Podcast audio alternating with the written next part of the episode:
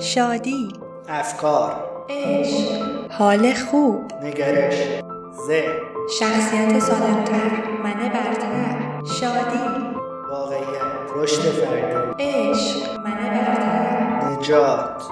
ناجی ناجی ناجی.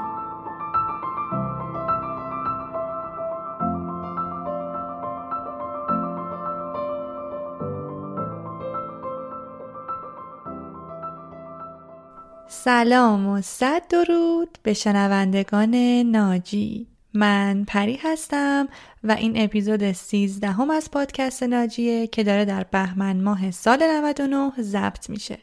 توی پادکست ناجی درباره خلاصه و چکیده کتاب های معتبر در زمینه خودشناسی و توسعه فردی صحبت می‌کنیم. که به ما کمک می‌کنن خودمون رو بیشتر بشناسیم، زندگی آگاهانه تری داشته باشیم و در نهایت زندگی بهتری داشته باشیم. توی اپیزود قبل اصل اثر مرکب رو با هم بررسی کردیم و در واقع لپ مطلب کتاب رو که هدف دارن هاردی بود بیان کردیم. و همینجا باید بهت بگم که این اپیزود در ادامه اپیزود قبلی هستش. پس اگه هنوز اپیزود دوازدهم اثر مرکب رو گوش نکردی خواهش می‌کنم همینجا اینو پاس کن و اول برو اپیزود قبلی رو گوش بده. چون مفاهیمی که توی این اپیزود می‌خوام راجبش حرف بزنم در ادامه و مکمل اپیزود قبلی هستش. و یه نکته ای که خیلی می‌خواستم بهش تاکید بکنم اینه که محتوای کتاب اثر مرکب عادتهای اتمی و قدرت عادت خیلی خیلی به هم شباهت دارن و تقریبا هر ستاشون دارن یک حرف مشترک رو می‌زنن. البته تو اپیزودهای آینده حتما به این دوتا کتاب هم خواهیم پرداخت. حالا اگه بخوام یه مرور خیلی سریع روی خود اصل اثر مرکب داشته باشم گفتیم که در یک جمله اینطوری میشه تعریفش کرد. قانون بهره بردن از مزایای عظیم انتخابهای کوچک یعنی کارهای ریز و جزئی که در طول زمان ریتم داشته باشند با هم ترکیب میشن و اثر مرکب رو ایجاد می‌کنن. و خب تو اپیزود قبلی کلی هم مثال زدیم. اینکه چطور کارها و عادتهای جزئی زندگیمون می‌تونن آیندهمون رو تغییر بدن البته در گذر زمان. درست مثل یه هواپیما. مثلا فکر کن هواپیمایی که از لس آنجلس می‌خواد بره نیویورک اگه همون اول نوک هواپیما فقط یک درصد از مسیر اصلی منحرف بشه موقعی که هواپیما داره از باند بلند میشه حتی این انحرافش مشخص هم نیست. ولی در نهایت و بعد از طی کردن مسیرش در انتها 150 مایل از هدف اصلی منحرف میشه و به جای نیویورک میره به آلبانی. پس تو زندگی ما دقیقا همینطوره. هر کار کوچیک و خیلی جزئی و ساده که تو زندگیمون انجام میدیم اما ریتم داره و تقریبا اونا رو هر روز داریم انجام میدیم می‌تونه در آینده خیلی خیلی مهم باشه و مسیر سرنوشت و آینده ما رو مشخص کنه. و چون این موضوع خیلی مهمیه من ترجیح دادم که این اپیزود رو به طور کامل به عادت ها اختصاص بدیم. همونطور که کتاب اثر مرکب هم یک فصل رو کامل به عادت ها اختصاص داده و البته فقط قرار نیست راجع به عادت ها صحبت کنیم. در مورد تاثیرات و روابط هم قراره صحبت کنیم توی این اپیزود. ارسطو میگه ما همانی هستیم که مکرر انجام می‌دهیم. پس این خیلی مهمه که بدونیم چه کارها و عادتهایی هستن که ما مدام داریم انجام میدیم و ممکن هم است که اصلا حواسمون بهشون نباشه. و توی اپیزود اثر مرکب توضیح دادم یکی از راهکارهای مهمی که اصلا بتونیم بفهمیم چه کارهایی داریم در طول روز انجام میدیم استفاده از برگه امتیازدهی هستش. یعنی همون ثبت کردن عادت هامون یعنی که صادقانه بدونیم چند ساعت توی هر روز تلویزیون می‌بینیم چند ساعت اخبار گوش میدیم چقدر فقط داریم توی سوشال مدیا بی هدف میچرخیم چند ساعت مطالعه داریم و چقدر وقت با خانوادهمون میگذرونیم. بعد از اینکه اون تمرین رو انجام دادی حتما یه کاغذ بردار و این عادت هایی که انجام میدی و روش بنویس و یه ارزیابی بکن. ببین کدوماش به نظرت خوب نیستن و موجب میشن تو به اون آدمی که دلت می‌خواد تبدیل نشی. و الان می‌خوام بهت پنج تا استراتژی برای از بین بردن عادتهای بد بگم که به شدت برای خودم کارساز بوده. و البته قبلش هم اینو بگم که عادت ها خیلی خیلی پیچیده هستن و حتی بعضی از روانشناسان معتقدن که عادت هایی که خیلی در ما نهادینه شده باشن رو اصلا شاید نشه که حذفشون کرد و فقط باید جایگزینشون کرد. خب بریم سراغ استراتژی اول.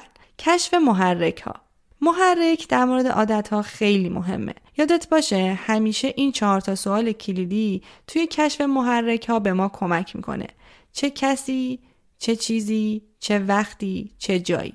مثلا باید بررسی کنی که چه مواقعی میشه که تو سیگار می‌کشی مثلا زمانی که با دوستات دور همدیگه جمع میشین و آخر هفته است و حالا همینجور که دارین حرف می‌زنین یهو شروع می‌کنین به سیگار کشیدن. یا مثلا هر موقع که بعد از سر کار با همکارات میرین یه کافه جایی میشینین تو هم به هوای بقیه دوستا و همکارات یه کیکی شیرنی چیزی سفارش میدی. و خب در واقع اون جمع و اون دوستا می‌تونن محرک تو باشن. و یا حتی چه احساسات و هیجاناتی هستند که بدترین عادتهای تو رو تحریک می‌کنن. مثلا خستگی استرس عصبانیت درموندگی دلتنگی. ممکنه مثلا هر کدوم از اینا موجب بشن که مثلا به مصرف الکل رو بیاری و یا مثلا شروع کنی ناخوناتو بجوی. و یا مثلا موقعی که عصبانی میشی میری یه دفعه 5 6 تا شکلات پشت سر هم می‌خوری. پس خیلی خیلی مهمه که محرک ها رو کشف و شناسایی کنیم استراتژی دوم پاکسازیه که در واقع یه مفهوم کلی داره. پاکسازی می‌تونه برای خونه محل کار و یا حتی گوشیمون باشه. مثلا اپلیکیشن هایی که خیلی بهش معتاد شدیم و می‌تونیم یه مدت از رو گوشیمون پاک کنیم. و یا مثلا اونا رو توی قسمتی از منوی گوشیت قرار بدی که خیلی دم دست نباشن و کمتر چشمت بهشون بیفته. و در واقع سعی کن هر چیزی که تحریکت می‌کنه که عادتهای بد داشته باشی رو از زندگیت حذف و پاکسازی کنی. مثلا یه مثال شخصی از خودم اگه بخوام بگم page ایی بودن که خیلی منو تحریک می‌کردن که بخوام time بیشتری توی social media بگذرونم. و از زمانی که اونا رو پاک کردم باورت نمیشه که چقدر تاثیر مثبتی داشت. یعنی در واقع حذف کردن یه سری محرک ها موجب شد که من عادت time گذروندن توی social media رو کمترش کنم. استراتژی سوم جایگزین کردنه. یک بار دیگه به لیست عادتهای بدت یه نگاه کن و ببین مثلا کدوماشون رو می‌تونی با یه عادت دیگه ای جایگزین کنی. مثلا اگه روزی سه چهار ساعت عادت داری که توی اینستاگرام و توییتر میچرخی به جاش می‌تونی اپلیکیشن های مفیدتری بریزی و اونجاها چرخ بزنی و زمان بگذرونی. مثلا مثل لینکدین. یه نرم افزاری که برای کاریابی استفاده میشه فضاش کاملا شبیه اینستاگرامه ولی خب اونجا با دیدن رزومه آدما و پروفایل کاریشون و همچنین آگهی های استخدامی حداقل time مفیدتری رو میگذرونی. و یکی از مثال های جالب که توی کتاب زده درباره یکی از فامیل های خود دارن هاردیه که همیشه عادت داشته موقع تلویزیون نگاه کردن چیپس و از این مدل تنقلات میخورده و حتی گاهی سابقه داشته که یه بسته چیپس و کامل تنهایی بخوره. بعد که این عادتش رو بیشتر بررسی می‌کنه می‌فهمه چیزی که خیلی دوست داره و ازش لذت می‌بره احساس تردی و خرد خرد کردن تو دهنشه. پس بعدش تصمیم می‌گیره که این عادت چیپس خوردن رو با خوردن تیکه های کرفس یا هویج جبران کنه. و جالبه که دقیقا همون حس لذت رو موقع خوردن اونا هم داشته اما با این تفاوت که خب داره چیزای سالمتری می‌خوره. پس حتما با خودت فکر کن که بعضی از عادتهایی رو که داری چطور می‌تونی با یک عادت بهتری جایگزین کنی. و این مستلزم اینه که خیلی خوب به جزئیات عاداتت دقت کنی. خب استراتژی چهارم اسمش اینه که آروم آروم شروع کنید. یعنی مثلا اگه تا الان اصلا ورزش نکردی و یا به خاطر کرونا حداقل یک ساله که هیچ فعالیت بدنی نداشتی یهو نه یه روزی یک ساعت دو ساعت ورزش سنگین بکن. و یا مثلا اگه خیلی وقته که از درس و دانشگاه دور بودی نه یا بگو خب بعد از این روزی دو ساعت درس می‌خونم. چون این کار عملا نشدنیه یعنی ممکنه تا چند روز هم انجام بدی ولی بعدش قطعا ولش می‌کنی. چون جزی از عادتهای روزمره زندگیت نبوده و اثر مرکب رو یادت باشه و مثال سکه جادویی که توی اپیزود قبل گفتیم. ذره ذره شروع کن. اما همون ذره ذره ها رو با ریتم انجام بده. حالا برای هر کاری خیلی فرقی نداره. یعنی کلا هدف از این استراتژی اینه که عادات جدیدمون رو آروم آروم توی زندگیمون ایجادش بکنیم. اگر توی پیج اینستاگرام ناجی هم منو دنبال می‌کنی حتما دیدی که یه پست گذاشتم که اسمش هست 15 دقیقه با پری. اونجا دقیقا همینو توضیح دادم. و از مخاطبا خواستم که سعی کنن یه عادت جدید رو که دوست دارن به زندگیشون اضافه کنن فقط روزی 15 دقیقه انجامش بدن. مثلا روزی 15 دقیقه نرمش دراز نشست 15 دقیقه کتاب خوندن قبل از خواب. 15 دقیقه گشت و گذار توی لینکدین یا شبکه های اجتماعی مفیدتر. 15 دقیقه استفاده از اپلیکیشن های یادگیری زبان 15 دقیقه ویدیوی آموزشی دیدن برای یاد گرفتن یه مهارتی و یا حتی 15 دقیقه جمع جور کردن خونه و یا اتاقت. و خیلی هم پیام و کامنت گرفتم که آدما با چیزای مختلفی شروع کردن و دارن اونا رو هر روز انجام میدن تا تبدیل به عادت بشه. و همینجا یه تشکر بکنم از همه کسایی که برای این چالش همراه شدن و دارن انجام میدن و حتی دوستاشون رو هم به این چالش دعوت کردن. و من خودم هم که 15 دقیقه پیاده روی های اول صبح داشتم که 21 روز انجامش دادم و موفق شدم که تبدیلش کنم به یه عادت. خب بریم سراغ استراتژی پنجم. شاید یکم عجیب به نظر بیاد ولی اسمش هست پرش بزرگ. یعنی همون شیرجه زدن یهویی وسط ماجرا. یعنی کاملا برخلاف استراتژی قبلی که گفتیم آروم آروم باید عادتامون رو شروع کنیم. و باید یادمون باشه همه آدم ها مثل هم نیستن و همه با یک روش یکسان موفق نمیشن و به اهدافشون نمی‌رسن. و تحقیقات نشون داده که بعضی از آدما که می‌خوان یه تغییراتی رو شروع کنن براشون راحت تره که یهو عادتهای بدشون رو بذارن کنار. من خودم به شخصه اینجوریم و اصولا همه کار جدیدی که شروع می‌کنم یهویی هستن و حتی چیزایی رو که نمی‌خوام یه دفعه و یهو میذارمشون کنار. ولی مثلا بعضیا هستن که حتی اگه بخوام برن تو حوضچه آب سرد ترجیح میدن که اول مچ پاهاشون رو بذارن توی آب بعد ذره ذره کل پاهاشون بعد کمرشون و بعد آروم کامل برن توی آب. ولی مثلا خود من چون خیلی هم سرمایه هستم ترجیح میدم یهو بپرم توی آب و خب بدنم هم خیلی سریع به دمای آب عادت می‌کنه. و یا حتی تو موضوعات دیگه مثل ترک سیگار حتما توی اطرافیانتون هم دیدین. بعضیا ترجیح میدن که روزی چند نخ همینجوری کم کنن تا اینکه بتونن کلا سیگار رو بذارن کنار. ولی بعضیام هستن که یهویی و یه شب تصمیم می‌گیرن و از فرداش دیگه سیگار نمی‌کشن. پس کاملا بستگی داره که تو چه جور آدمی هستی. آدم یهویی و شیرجه‌ای و یا آدم آروم آروم. و واقعا نمیشه برای همه آدم ها یک نسخه پیچید. و اینم بگم که هیچ کدوم از این روش ها نسبت به اون یکی برتری نداره. فقط باید ببینی که تو خودت با کدوم از اینا راحت تری. خب حالا این همه حرف زدم راجبه که چطوری عادتهای بد رو سعی کنیم از بین ببریم یا جایگزینشون کنیم. حالا می‌خوام کلی راجب ایجاد عادتهای خوب هم برات حرف بزنم و کتاب نکته های باحال و جذابی گفته. ولی قبلش بریم یه موزیک گوش کنیم و برگردیم.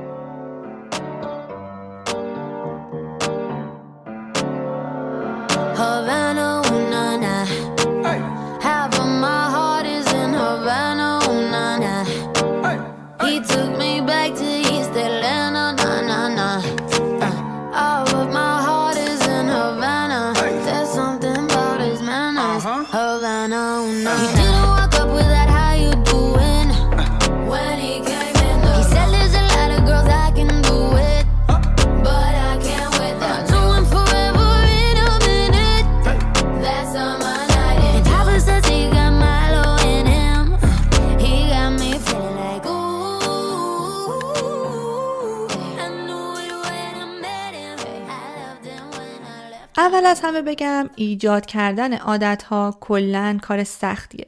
به خصوص کارهایی که ما سالهاست انجام ندادیم و یهو قراره به زندگیمون اضافهشون کنیم. درست مثل کاشتن یه درخت جدید. اول باید دونه رو توی خاک بکاریم بعد بهش آب بدیم و مراقبش باشیم بهش کود بدیم و مطمئن بشیم که درست ریشه کرده. عادت ها هم دقیقا همینن. برای ایجادشون به زمان و ممارست احتیاج داریم. یه جمله قشنگ معروفی هست از جان سی مکسول نویسنده آمریکایی که میگه شما نمی‌توانید زندگیتان را تغییر دهید مگر اینکه چیزهایی را تغییر دهید که هر روز انجامشان می‌دهید. انقدر این جمله خوبه که می‌خوام یه بار دیگه تکرارش کنم. ما نمی‌تونیم زندگیمون رو تغییر بدیم مگر اینکه چیزهایی رو تغییر بدیم که هر روز داریم انجامشون میدیم. یعنی در واقع همون عادت هامونو و الان می‌خوام پنج تا استراتژی بهت یاد بدم که چطور بتونی عادتهای جدید تو زندگیت ایجاد کنی. استراتژی اول آمادگی یعنی خودمون رو باید برای موفقیت آماده نگه داریم. حالا این یعنی چی؟ یعنی اون عادت جدیدی که قراره به زندگیمون اضافه بشه باید با شیوه زندگیمون مطابقت داشته باشه. این چیزیه که من خودم بارها توی live ها و استوری ها بهش اشاره کردم. حالا بیا یکم بازش کنیم.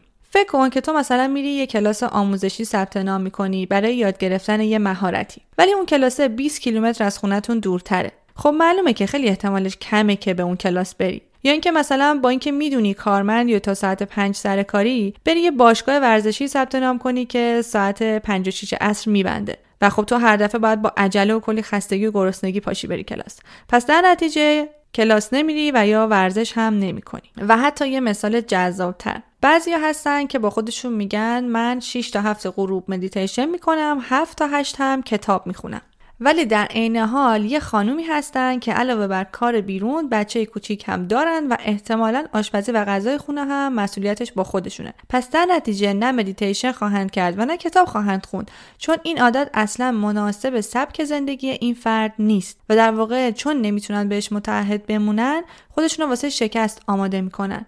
ولی مثلا اگه با خودمون بگیم که بعد از خوابوندن بچه ها 15 دقیقه کتاب می‌خونم و یا صبح زود 10 دقیقه قبل از سر کار رفتم مدیتیشن می‌کنم خیلی شدنی تر و منطقی تره استراتژی دوم. به اضافه کردن فکر کنید نه کم کردن. در واقع تو این استراتژی ما میایم قسمت مثبت ماجرا رو نگاه می‌کنیم. حالا برای هر کاری. مثلا اگه قراره که رژیم بگیریم به جای اینکه همش تمرکز کنیم که چه چیزهایی رو نباید بخوریم به این فکر کنیم که چه چیزهایی رو می‌تونیم بخوریم. مثلا انواع سالادها پروتئینها و یا غذاهای جدیدی که میشه درست کرد.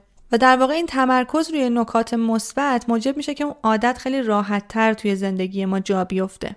استراتژی سوم که خیلی باحاله اسمش هست اجرای یک نمایش عمومی از مسئولیت پذیری. و خلاصش به زبان ساده این میشه که بریم به همه بگیم که قرار یک کار جدیدی رو انجام بدیم. مثلا به خانواده به دوستامون و یا حتی توی سوشال مدیا یه پستی استوری چیزی بذاریم. که مثلا من دارم سیگار رو ترک می‌کنم الکل رو ترک می‌کنم. و یا مثلا برنامه دارم صبح زود بلنشم برم بدوم. و چون در واقع بعد از علنی کردن اون کار ما انگار میریم زیر ذره بین و خب دیگران هم علاوه بر اینکه رعایت حال ما رو می‌کنن بلکه تشویقمون هم می‌کنن. و مهمتر از اون چون توی رو درواسی قرار می‌گیریم احساس مسئولیت پذیریمون بالاتر میره. استراتژی چهارم همراه موفقیته. در واقع یعنی یه پایه داشته باشیم که یه سری از عادات جدید رو با هم انجام بدیم. و بعدش هم همدیگر رو چک بکنیم. مثلا خود دارن هاردی یه دوستی داشته که همیشه جمعه ها ساعت 11 صبح نیم ساعت با هم تلفنی حرف می زدن و از پیروزی ها و شکست های هفته گذشتهشون می گفتن و از طرف مقابل می‌خواستن که صادقانه بهشون بازخورد و یا فیدبک بده. و یا حتی گاهی بین خودشون یه سری رقابت هایی هم برگزار می‌کردن. اینکه مثلا هر کس بتونه این هفته کیلومتر بیشتری پیاده روی بکنه و یا بتونه فلان کتاب یا مقاله رو تمومش کنه. خب بریم سراغ استراتژی پنجم پاداش. این موضوع پاداش توی عادت خیلی خیلی مهمه. چون این عادت که ما الان داریم به این علت نهادینه شدن که ما براشون پاداش گرفتیم. و حتی گاهی اونقدر ناخداگاهه که متوجهش نمیشیم. مثلا عادت غذا خوردن. ما غذا می‌خوریم چون گرسنگی محرک ماست. و بعدش هم که غذا می‌خوریم احساس سیری پاداش اون غذا خوردن ماست. پس اگه قرار کار جدیدی رو به زندگیمون اضافه کنیم باید بدونیم که این از قبل توی سیستم ذهنی ما محرک و پاداشی براش تعریف نشده. پس باید خودت از خودت قدردانی کنی و مثلا اگه یه عادت جدیدی رو شروع کردی یه پاداشی هرچند کوچولو به خودت بده. مثلا یه خوراکی که دوست داری برای خودت بخر و یا یه برنامه که دوست داری ببین. بذار ذهنت یاد بگیره که مثلا در ازای یک ساعت یا نیم ساعت مطالعه و یادگیری در طول روز بهش پاداش هم میدی. و کلا یادت باشه ایجاد عادتهای جدید اصلا راحت نیست و واقعا باید صبور باشی تا قشنگ ریشه کنن. و اینم بگم ممکنه گاهی از مسیرمون منحرف بشیم و مثلا دو روز نتونیم به اون عادت جدیدمون پایبند بمونیم. ولی مهم اینه که خودتو سرزنش نکنی و دوباره به مسیر برگردی و ادامه بدی و یادت باشه که همه ما ممکنه که اشتباه کنیم و اصل اثر مرکب رو هم همش گوشه ذهنت داشته باش و منتظر نتایج آنی هم نباش. و یه موضوع مهمی که الان می‌خوام بگم موضوع نظم هستش. نظم شخصی. ببین توی سربازی تا حالا دقت کردی که چقدر به چیزای کوچیک و جزئی گیر میدن و تاکید دارن؟ مثلا درست بستن بند کفش مرتب کردن تخت بعد از خواب با دقت ایستادن توی صف. کارهای روتین و بظاهر ساده. که خب بعضیا حتی با این سیستم اصلا مخالفن و فکر می‌کنن که همه این کارا بیهود است. ولی همیناست که سربازها رو بعد از چند ماه آماده مبارزه می‌کنه. یعنی در واقع اونجا نظم شخصی رو توی سربازها پرورش میدن. حتی اگه دقت کنی مامان بزرگ با بزرگامون و یا حتی مامان باباهامون هم اینجوری هستن. شاید کمتر مامان و باباتو دیده باشی که وقتی از بیرون میان و کلی خرید کردن همه کیسه ها رو بیان بذارن دم در و چون خیلی خستن برن یکم روی مبل لم بدن و یه سریالی ببینن و حالا آخر شب برن چیزایی که خریدن رو جابجا کنن. و یا وقتی که از بیرون میان بخوان کتشون رو بندازن رو صندلی. اونا معمولا هیچ وقت این کارا رو نمی‌کنن. یا مثلا مامان بزرگامون همیشه عادت داشتن از شب قبل فکر غذای فردا رو بکنن و موادش رو آماده کنن. اما شاید خیلی از ماها اگر مستقل شده باشیم تازه یکی دو ساعت مونده به شام یا نهار فکر می‌کنیم که خب حالا چی بخوریم. اونا یاد گرفتن نظم شخصی داشته باشن و همین کارهای ساده و جزئی رو اینقدر انجام دادن که عادت شده. و خب تهش می‌بینی که نسل اونها همیشه غذاهای سالم و خونگی داشتن خونه و زندگیشون تمیز و مرتب بوده و به خیلی از کاراشون هم می‌رسیدن. و علتش دقیقا همین نظم شخصیه. خب حالا یکی از فصلهای مهم کتاب اثر مرکب که در واقع فصل آخرش هم هست اسمش هست تاثیرات توی اپیزود قبلی درباره مسئولیت پذیری صحبت کردیم و گفتیم که فارغ از همه شرایط بیرونی 100 درصد مسئولیت زندگیمون با خودمونه. اما نکته مهم اینه که ما نمی‌تونیم منکر شرایط بیرونی و تاثیراتشون بشیم. درسته که ما هیچ کنترلی روی مسائل بیرونی نداریم. مثل سیاست آب و هوا کشوری که توشیم مسائل روز دنیا مثل کرونا. درسته کنترلی نداریم ولی خب اونا روی زندگی ما تاثیر دارن. و این ما هستیم که باید حواسمون رو به این تاثیرات جمع کنیم و در درجه اول بهشون آگاه بشیم و بعدم سعی کنیم اونایی که تاثیر منفی می‌ذارن رو کم کنیم. خب بذارید با یه مثال بگم که قبلا هم توی کانال تلگرام جملهش رو گفتم.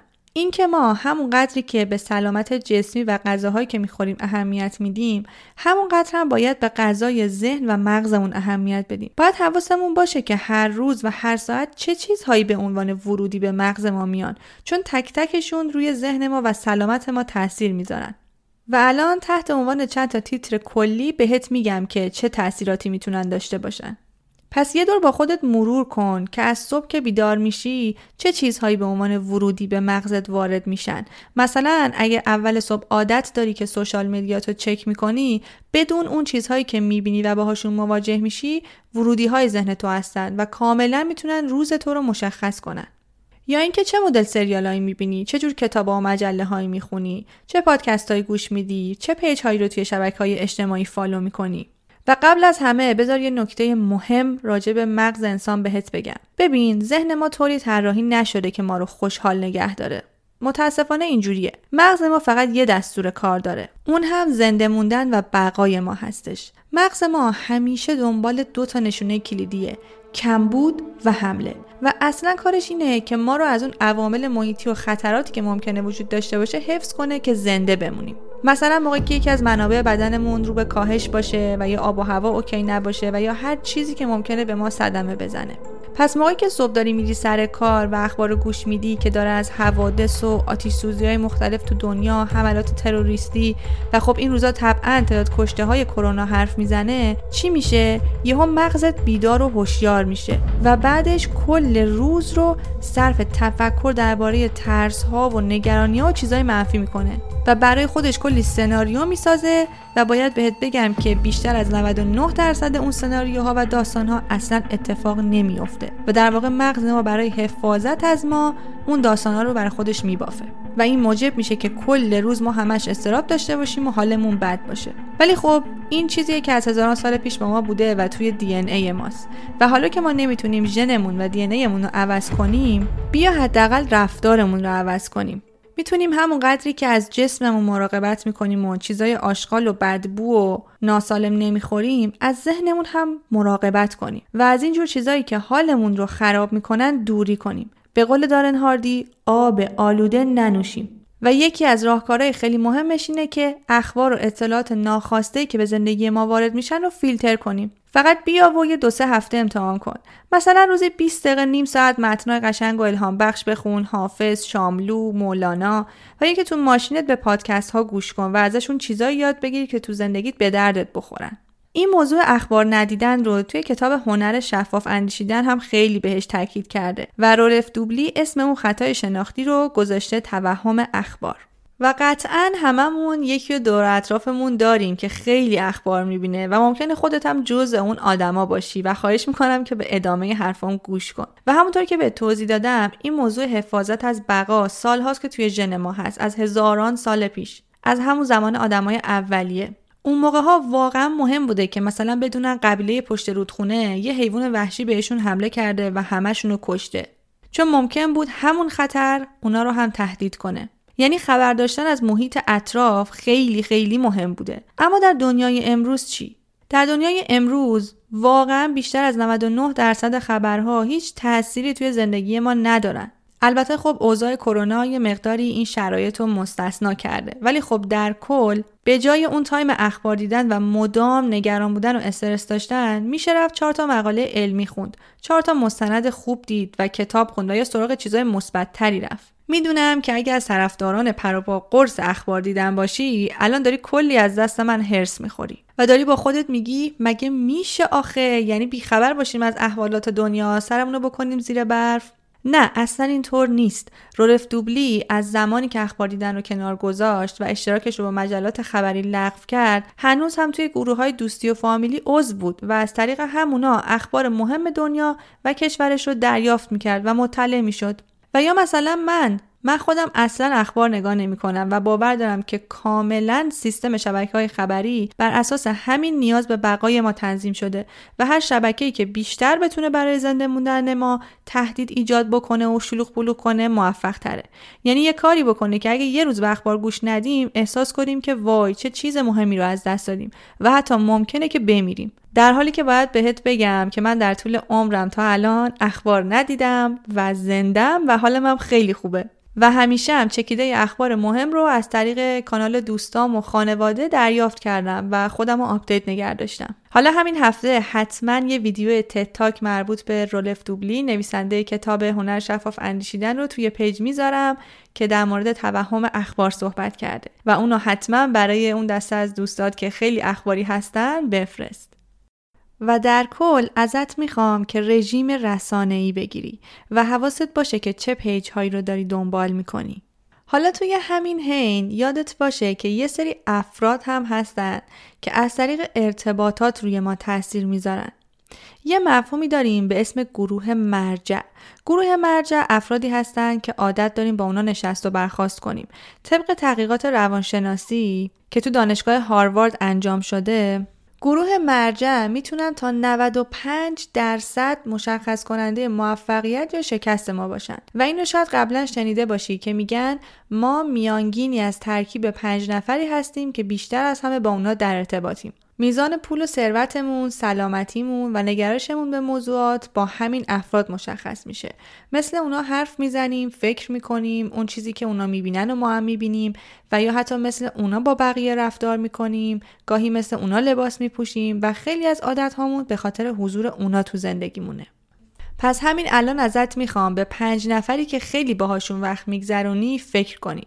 حتی ممکنه همسر برادر و یا پدر و مادرت باشن. مهم نیست. فقط توی ذهنت لیستشون کن و ببین میانگین حساب بانکیشون چقدره روابط عمومیشون چقدر خوبه. آدمای بدبینی هستن یا آدمای خوشبینی هستن؟ چه مدل فیلم و سریال هایی رو می‌بینن؟ دیدگاهشون به موفقیت و شکست و رسیدن به اهداف چیه؟ چقدر به رشد فردیشون اهمیت میدن؟ و حالا وقتشه که این پنج نفر رو کاملا ارزیابی کنی و با خودت فکر کنی که واقعا دوست داری با چه افرادی ارتباط داشته باشی. و توی این قسمت از کتاب دارن هاردی اومده روابط ما رو به سه دسته تقسیم کرده. یعنی که از زمانی که تصمیم می‌گیریم با چه افرادی می‌خوایم در ارتباط باشیم سه تا تصمیم باید بگیریم. اولیش قطع رابطه است دومیش محدود کردن رابطه است و سومیش گسترش رابطه است. مثلا یه سری از آدما هستن که بهتر ما اصلا رابطمون رو باهاشون قطع کنیم. درسته که ممکنه خیلی سخت باشه ولی بهتره که برای خودمون و آیندهمون این کار رو انجام بدیم. مثلا خود من معمولا با آدمایی که به رشد فردیشون اهمیتی نمیدن اصلا نمی‌تونم ارتباطی برقرار بکنم.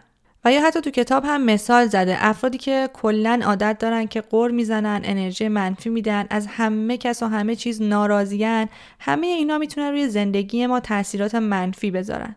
و یکی از جمله های قشنگی که دارن هاردی میگه اینه که رشد و تغییر رابطه ها یه چرخه که مادام العمر در جریانه. و اگه یادت باشه توی اپیزود عزت نفس هم اینو گفتم.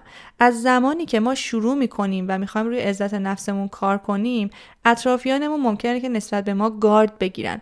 و یا حتی بعد از مدتی که لول عزت نفسمون بالاتر میره اصلا دیگه سر از آدما از زندگیمون خود به خود میرن و یا اینکه خودمون حذفشون می‌کنیم. به خاطر اینکه اونا نمی‌تونن با اون آدم جدیدی که ما بهش تبدیل شدیم سازگار بشن و اونا هنوز به همون روند خودشون ادامه میدن. پس در نهایت رابطه خیلی محدود و یا قطع میشه که خیلی هم طبیعیه و هیچ اشکالی نداره. و مطمئن باش که مجددا آدمایی به زندگیت میان که اونا با هدفها و ارزشهای جدید تو همراستاتر هستن. حالا گاهی اوقات لازم نیستش که حتما رابطمون رو قطع کنیم. با محدود کردن هم میشه کارمون رو جلو ببریم. مثلا افرادی هستن که می‌تونیم با اونا فقط سه ساعت تو هفته وقت بگذرونیم نه سه روز. و حتی بعضی از آدمام هستن که فقط مناسب سه دقیقه هستن نه سه ساعت. و مورد بعدی هم که گسترش رابطه است. یعنی بعد از اینکه مشخص کردیم که چه عادتهایی رو می‌خوایم تو زندگیمون داشته باشیم و دوست داریم به چه کسی تبدیل بشیم حالا وقتشه که شناسایی بکنیم و ببینیم با چه افراد جدیدی می‌تونیم ارتباط برقرار کنیم و یا چه کسایی تو زندگیمون هستن که می‌تونیم رابطمون رو باهاشون پررنگتر بکنیم. مثلا روابطمون رو با آدمای گسترش بدیم که بتونیم بشینیم باشون چهار تا کتاب بخونیم به همدیگه پیجای خوب و معرفی بکنیم ویدیوهای انگیزشی واسه هم بفرستیم راجع به پادکست های مختلفی که گوش میدیم با هم بحث بکنیم و همه اینا زمانی امکان پذیرن که با افرادی در ارتباط باشیم که اونها هم اهل این ماجراها هستن. و حتی کتاب ما رو به این دعوت می‌کنه که بریم ببینیم که بزرگترین و برترین و موفقترین افراد تو رشتهمون چه کسایی هستن و سعی کنیم اونا رو دنبال کنیم و سبک زندگیشون رو یه خورده ریز بشیم توش ببینیم چی کار می‌کنن. مثلا چه کتابایی می‌خونن چه دوره هایی شرکت می‌کنن هفته چند ساعت به چه تفریحاتی می‌پردازن. و در کل هم ما رو تشویق می‌کنی که یه جوری بتونیم خودمون رو به اون آدما نزدیک بکنیم و با اونا هشت و نشت داشته باشیم. و در نهایت هم توی بخش پایانی کتاب دارن هاردی خیلی روی مشاور و یا کوچ تاکید می‌کنه. کلمه کوچ رو شاید توی پیج من خیلی دیده باشید و منظور از کلمه کوچ همون مربی هستش. مربی هایی که می‌تونن تو زمینه های مختلف به ما کمک کنن. همونطوری که مثلا برای یاد گرفتن خط و یا یه ورزشی ما به مربی احتیاج داریم. توی زندگی و توسعه فردی هم احتیاج به مربی داریم. کسایی که می‌تونن به ما کمک کنن و راه درست رو یه کمی به ما نشون بدن و کمکمون کنن که توانایی های خودمون و ارزش های شخصیمون رو بشناسیم. و اینو یادمون باشه که بهترین و مهمترین سرمایه گذاری دنیا می‌تونه سرمایه گذاری روی خودمون و رشد فردیمون باشه. خب اگه بخوام تا اینجا یه مروری روی حرفایی که تا الان زدم داشته باشم باید بگم که اولش درباره از بین بردن عادتهای بد گفتم و پنج تا استراتژی براش ارائه دادم و بعد پنج تا استراتژی هم برای ایجاد عادتهای خوب و بعد در مورد تاثیرات صحبت کردیم که چطور عوامل بیرونی می‌تونن روی زندگی ما تاثیر بذارن و ما چطوری می‌تونیم اون تاثیرات رو مدیریت کنیم و در نهایت هم درباره روابط صحبت کردم. و امیدوارم که تا به اینجا محتوای این اپیزود برات مفید بوده باشه و چراغی توی ذهنت روشن کرده باشه. و یه تشکر از تک تک کسایی که توی اپلیکیشن های پادگیر برای من کامنت می‌ذارین و پادکست ناجی رو به دوستاتون معرفی می‌کنین. و در واقع باید بهتون اینو بگم که تنها راه حمایت از پادکست ناجی و همچنین حمایت از من دقیقا همینه که محتوای پادکست رو با دوستا و آشناهاتون به اشتراک بگذارید. و یا پست های مرتبط با محتوایی رو که توی اینستاگرام می‌ذارم توی استوریتون با بقیه شیر کنین. تا همگی بتونیم در کنار هم زندگی منظمتر، آگاهانه تر و پر از عادتهای خوب داشته باشیم. امیدوارم از طریق پادکست ناجی بتونی ناجی زندگی خودت باشی. تا درودی دیگر بدرود.